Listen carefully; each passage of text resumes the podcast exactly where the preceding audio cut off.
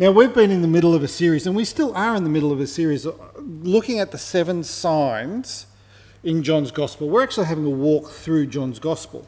But we're going, today marks the, at the beginning, we're going to have a little break from looking at the seven signs. We've had the first four signs, and, and last week Kerry brought us a message on, on the fourth sign, which is the feeding of the 5,000. And that, that fantastic. And thank you very much, Kerry, for, for doing that. That's wonderful. And, and, we, and what we're going to do is this passage that we're going to be looking at today actually follows on from there. So it's a really wonderful break. Um, but it, it's a break that we've been very purposeful doing because we want to look at the seven statements that Jesus makes about himself, and they are called the I am statements. Jesus makes these statements, seven different ones in John's Gospel, and says, I am, and today we're going to be looking at the bread of life. And we want to use these seven ones to look at who Jesus claims he is, the seven statements, I am statements he has leading up to Easter. Believe it or not, we only have seven weeks before Easter. Isn't that scary?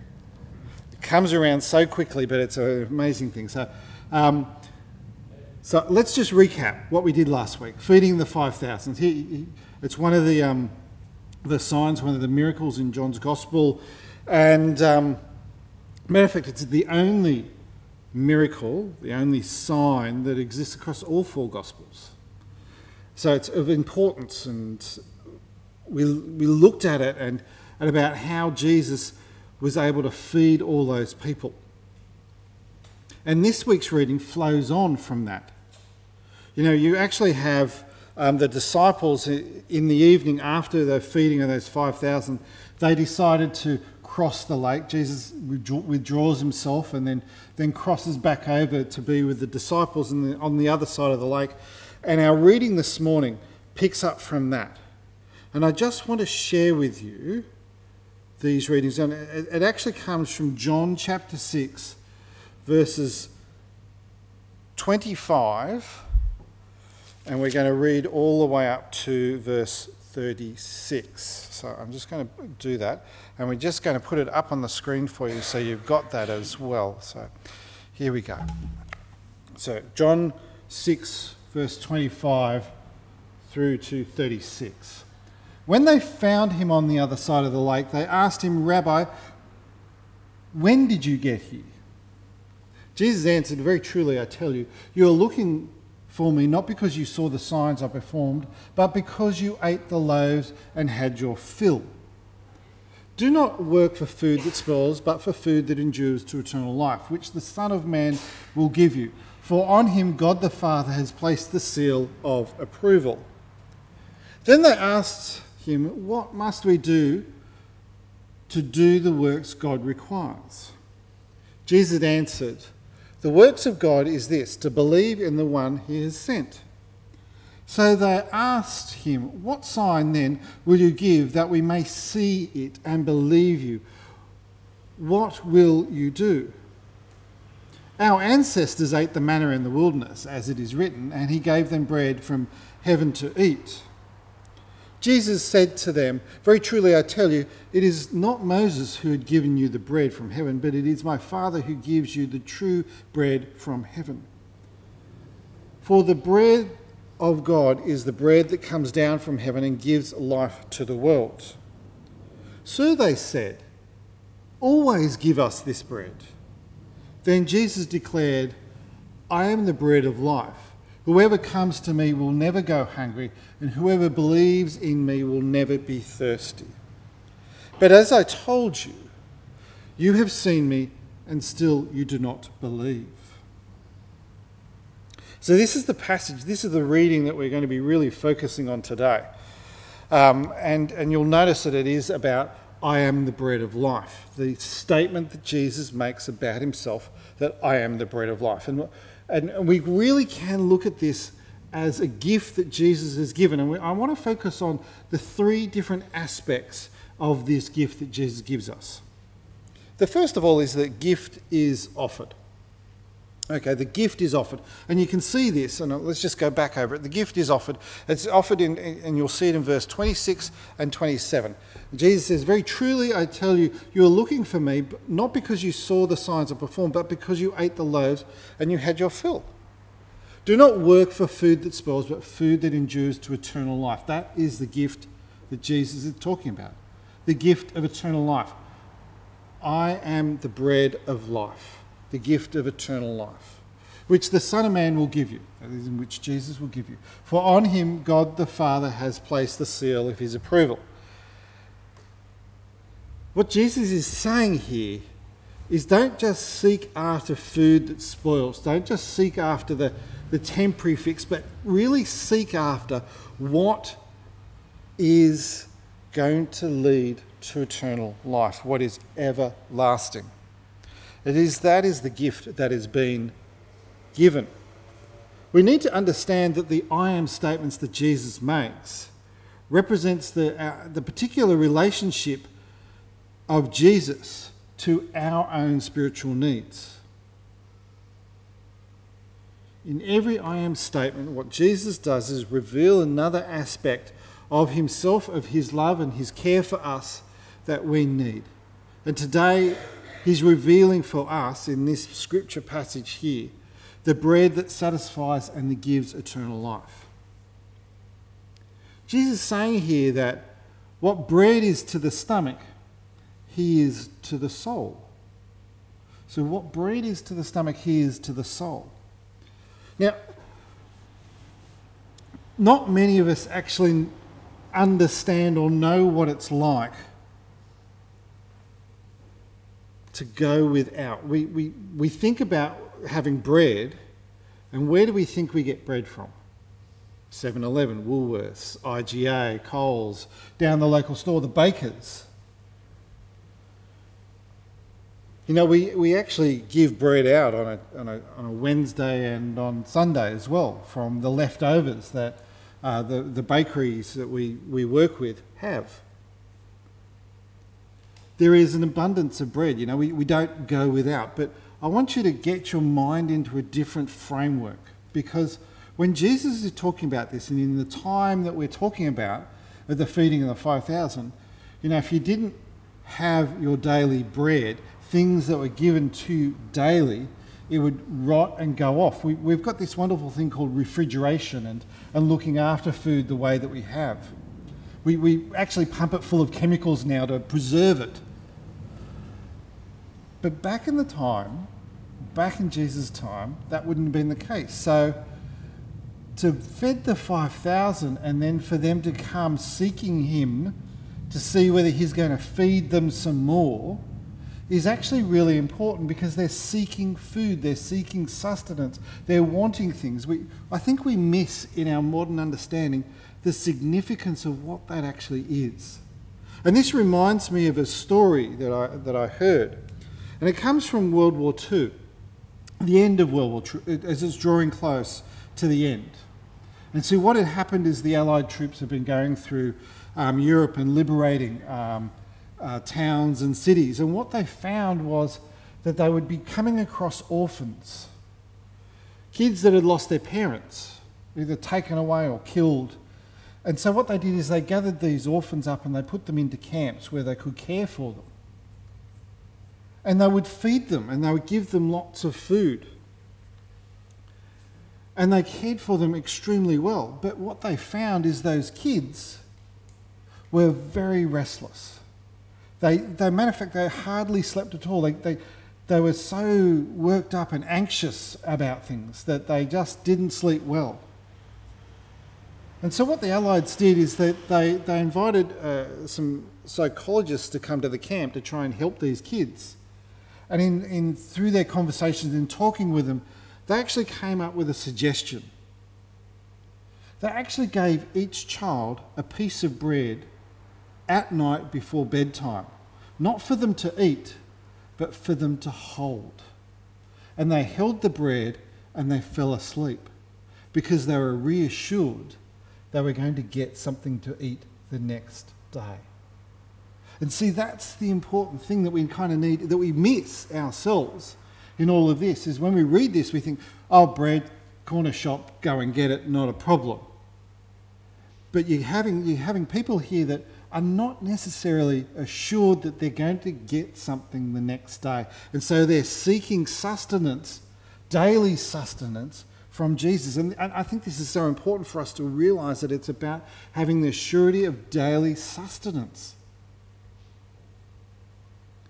And that is, so important. So when they come here and they receive not just a gift of bread, but Jesus talks about giving the gift of eternal life, which is an even greater gift. They then make a couple of different responses to this eternal gift. But before we go into that, I want to ask you this question Have you ever given a gift to somebody and they didn't really want it? Yep, there's, there's a, you, you've thought long and hard about it. It's really important that they, they want it and, and, and so important for, you know, and you, you may have even put a lot of time and energy and money and effort into this. But they had their heart set on something else and they wanted something else and you gave them something different. This is very much the same. When Jesus is giving this gift, he's giving it to the people. They wanted something else but they got a gift they didn't even deserve, but they got it nevertheless. And so this brings us to the point of, of how the crowd then reacts to the gift that is given. The gift that is given is eternal life. And how does the crowd react? Well, the crowd questions the gift. And they do it in two different, distinct ways. The first reaction that they have is how much? Okay, what's the cost of this gift? Let me show you. We, we, we, jump into, into the scripture yet again and we have look at verses, John chapter 9, verses 28 and 29. And let's look at And then they asked him, What must we do to do the works God requires? There's the question. What is the cost? What am I going to have to do in order to get this eternal life, this gift that you are giving? Jesus answered, The works of God is this to believe in the one he has sent. So that's it, just to believe. It's so important. But see, the thing is, when we look at this, when we look at what the crowd question what must we do to do the works that God requires for us? every church has a different way of approaching Scripture, whether it's charismatic or conservative or evangelical or, or, or whatever different way. We, we approach it differently, but there are two things that come up time and time again on how we deal with things. Legalistically, so we deal with legalism, or we deal with it with sensationalism. We want the sensational thing. What we have here when the crowd questions Jesus is a classic example of legalism. Giving you a gift, what must I do in order to get this gift? A legalistic question. And we need to realise that this is not an uncommon thing, and we shouldn't be down on these people for asking the question, What must we do? Because they've had years and years of practice of going, well, what must I do in order to gain God's favour? What must I do in order to under, you know, get the, the blessing that God is giving? What is the, what is the sacrifice? What is the thing I must do? We do it as well. How many times has somebody, you know, come up to you and said, I want to give you a gift, and you go, well, you stop and you're going, I want to give you this. What's the catch? You know, we, we, our family was only up at the, um, the, the theme parks and uh, just after Christmas this year and we were taken, you know, weren't taken for a ride, but well, we were on a ride and we were doing those things, you know, loop the loops, those kind of things. But that's very funny. I didn't think about that. But no, we weren't ripped off at all. But we were at one of the theme parks and we were approached by um, a group that had set up in there, and they'd obviously been allowed to come in and set up in the theme park. And they said, um, we've got some things for you to scratch. You know, it, it, you may win something. And, you know, they gave it to the kids and gave it to us and they scratched it. And, and lo and behold, um, you know, up comes three stars on one of the scratchy things and said, oh, you've won the major prize. Come over here. I want to talk to you about it. Suddenly, you know what happens? Your brain's going, what is the catch? Isn't it? You know, automatically, what do we do? What is the catch? And the catch is, and you know, and we, we got it, the catch is, oh, you've won the major prize, but we want you to come and spend an hour, two hours, three hours with us while we take you through this timeshare opportunity that we have here in Surfers Paradise because we want to get your money. We'll give you a gift, an incentive to come and get you to come there. There is a catch. And so, believe it or not, we have so many instances of having a catch on things. But what is the catch that is here? What is the work that we must do? Jesus gives the answer here. The work of God is this. What, what must we do? To believe in the one he has sent. Who is that? That is Jesus Christ. To believe in Jesus Christ. You know, we cannot make God love us any more than what He already loves us at the moment. Doesn't matter what we do, God loves us completely, 100%. And you can't make Him do any more by doing other things. So, what do we need to do? We need to believe in Jesus Christ. That's our response. The second reaction that the crowd had was this to Jesus' gift of eternal life, he was telling them. The second reaction was, okay, well, now you've told it, now prove it.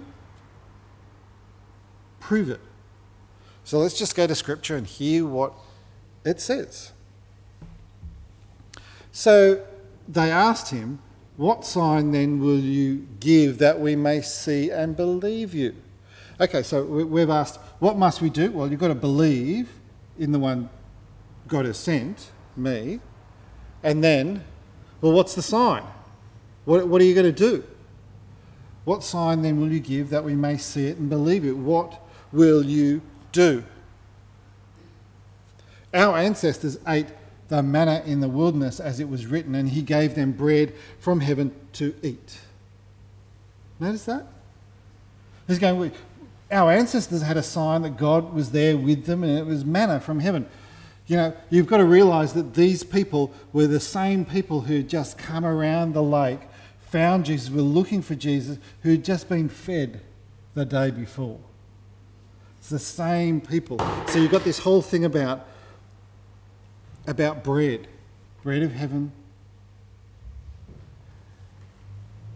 And this is where it is. We've moved from legalism into sensationalism.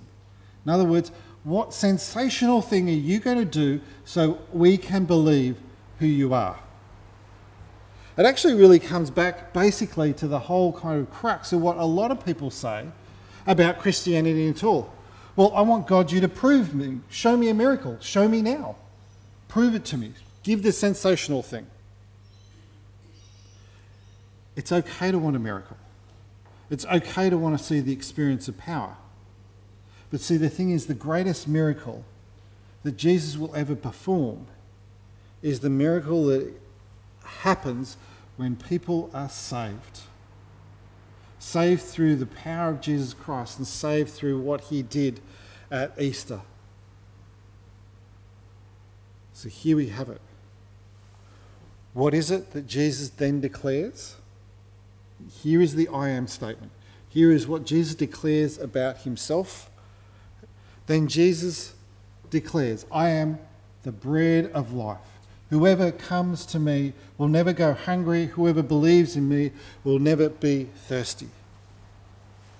Such a fantastic statement. He declaims that he is the one that is going to give you sustenance. He is the one that is going to give you eternal life. He is the one.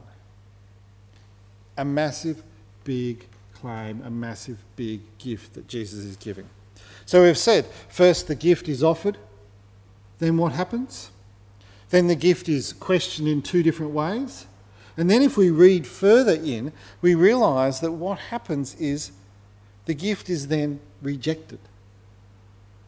We actually have a choice about gifts. We either can accept the gift or we can reject the gift. They're, basically, they're our two options. We either accept something that somebody's given to you or you reject it outright. Let me show you that the crowd and also Jesus' followers, his disciples, the people who are following around, did the rejecting as well. We're just going to jump into um, John chapter 6, verses 41 and 42. I'm just going to look at that. And this is the crowd's response to Jesus' claim that he is the bread of life. At this, the Jews there began to grumble about him because he said, I am the bread that came down from heaven. So you notice they're, they're getting upset over his claim of who he is. They said, Is this not Jesus, the son of Joseph, whose father and mother we know? How can he now say, I came down from heaven? So they, they wanted to see for themselves that, well, I actually wanted to see him come down in a chariot of fire or whatever it might be. They wanted a sensational thing for them. They couldn't get past the, uh, the miraculous birth. They couldn't get past that he grew up with them. They just saw the reality there and rejected Jesus' claim and rejected who he was. So we have a choice. Do we, do we want to see the sensational all the time? And even when the sensational is there, are we willing to see it? Or are we just going to reject it? And then if we move on further into Scripture, we'll actually find that not only does the crowd reject him there, but also his followers, those who have been following him, reject him. So here we go. We're going to jump a little bit further into verse 60 of chapter 6. And it says, On hearing it, many of his disciples, notice who it was, it wasn't just the, just the crowd, but many of his disciples said, This is a hard teaching. Who can accept it? Aware that his disciples were grumbling about this, Jesus said to them, Does this offend you? Then what if you see the Son of Man ascend to where he was before? So, what if you see him rise up? The Spirit gives life, the flesh counts for nothing. The words I have spoken to you, they are full of the Spirit and of life. Yet, there are some of you who do not believe, for Jesus had known from the beginning which of them did not believe and who would betray him. He, he went on to say, This is why I told you that no one can come to me unless the Father has enabled them. And from this time, many of the disciples turned back and no longer followed him. See, here's the thing both the crowds and the disciples. One, that they couldn't get past the physical part and understanding who Jesus was. The other one felt that maybe what Jesus is asking them to do is just too much. And what did Jesus ask them to do? To believe in the one who'd been sent, to believe in him.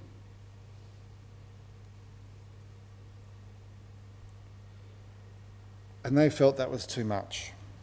The choice about the gift of life, about who Jesus is and what he has given, comes to us. And we have one or two responses. We either accept it, this gift of eternal life from Jesus, or we reject it. Because the price has already been paid. The gift has already been given. Jesus Christ has come into the world. He has lived, he has taught, he has died. He has risen again from the grave and he's ascended up to God. He's given us the gift of the Holy Spirit as well. But what do we do now with the gift that Jesus gives us? Do we accept it or do we reject it? And that is what we are asking ourselves today. Think of it this way if there are 100 steps to get to God, to get to God, there are 100 steps. Jesus has taken 99 of those steps already for you. It's that one last step that is up to you. And the question is will you accept Jesus Christ as your Lord and Saviour? Will you accept it or reject the offer that Jesus gives you? So let's just pray. Our gracious, loving God, we give you thanks today. We give you thanks because we can hear from Scripture. We can hear the claim that Jesus makes about himself.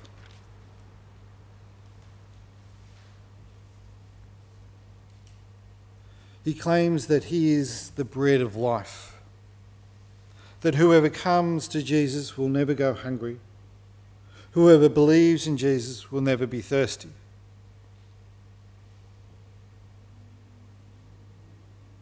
Lord, help us to never be hungry for you, never be thirsty for you, but always be filled with your love, your care, that we may have eternal life, salvation, in the name of Christ, our Lord and Saviour. Amen.